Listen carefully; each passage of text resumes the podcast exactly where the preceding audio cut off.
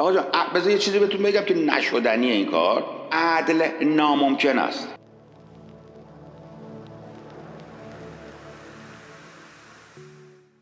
اگر ما نتونیم عدل رو اثبات کنیم شیعه به کل باطل است. آیا من درست فهمیدم؟ بله. تا زمانی تا زمانی که عدل اثبات نشده شیعه اون بگوشه واسه خودش وای میسته برای خودش نون و ماست می‌خوره. تموم شده حالا یکی از دوستان بیاد اینجا بفرمایید بگید خود آیا خداوند عادل است؟ وگرنه ما نه با محمد نه با علی کار داره نه با امام حسین نه با هیچ.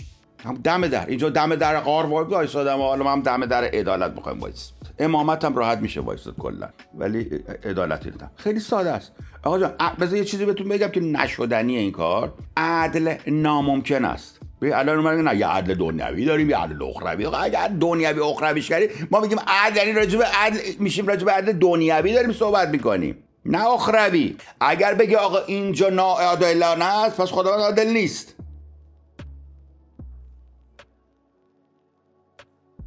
اگه بگی اینجا ناعادلانه است ولی اونجا مثلا به پاداشت می‌رسی و فلان صاف میشه اونور اون اسمش نمیشه عدل این کار. این مجموعه اسمش عدل نیست. مجموعه که اینجا ظلم بشه بعد اونجا تلافی بشه اسم این مجموعه رو نمیگن عدل.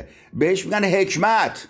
بعد خداوند حکیم است. اینو می‌تونیم بپذیریم. ولی اگر بگید خدا اینجا ظلم می‌کنه که اونجا صافش بکنه اول از آقا مگه مریضی؟ میگه نه حاکم حکیمم. چون اینجا شما به یه حکمتی من ظلم می‌کنم که اونجا صافش کنم. ولی من نمی‌توانم عادل باشم. می‌فهمید بچه چقدر ساده است؟ حکمت رو میشه اثبات کرد. ولی عدل اصلا عدل ناممکن است. بذار بگم چرا ناممکن است. آقا اگر یه مولکول هیدروژن رو من وردارم. یه مولکول اکسیژن هم وردارم. OK؟ این دوتا همینجوری می‌خوام به هم بچسبن.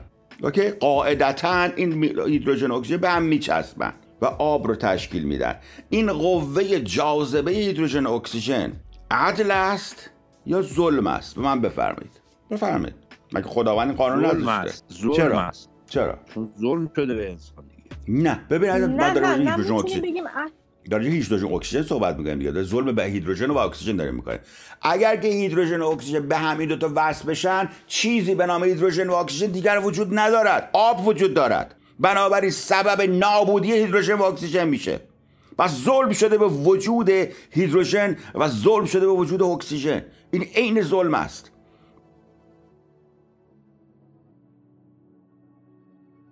ولی آب تشکیل شده. که اون آب به, این حکمت ما این ظلم رو باید به اکسیژن و هیدروژن بکنیم که آب به وجود بیاید. فهمیدید؟ به همین سادگی. حتی در مبانی کوچک هم شما اثباتیه که ظلم باید باشد برای رسیدن به خیر بهتر و حکمت بهتر. برای رسیدن به حکمت بهتر خیر بهتر تعالی همیشه ظلم باید باشد.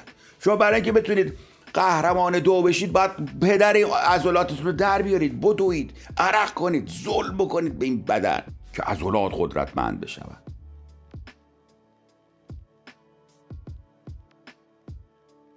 اگر شما این پکیج کلی رو که می‌خوای بگی آقا اینجا در جهان کودک ناقص به دنیا میاد و فلان میره خب اینا واضحا ظلمه دیگه مگر که تعریف ظلم رو شما عوض کنید. این ظلمه. که کودکی گناه نداره با اختلاف این ظلمه. هیچ پاسخی هم براش نیست. ظلمه. ولی میگه آقا به این الحکمتی هست. که مثلا بابا ننه این درس بگیرن. که میگه اولا که من کشیرم تو این حکمت که بابا ننه این قرار درس بگیرن. بچه رو اینجوری می‌کنه. حالا اگه یه حکمتی هم بشه براش جور کرد میگیم نه این بچه رو نمی‌دونم. چه می‌دونم؟ یه کیسه اشرفی بهش میدیم. چیکار می‌کنه؟ او- اونم باید میشه حکمت.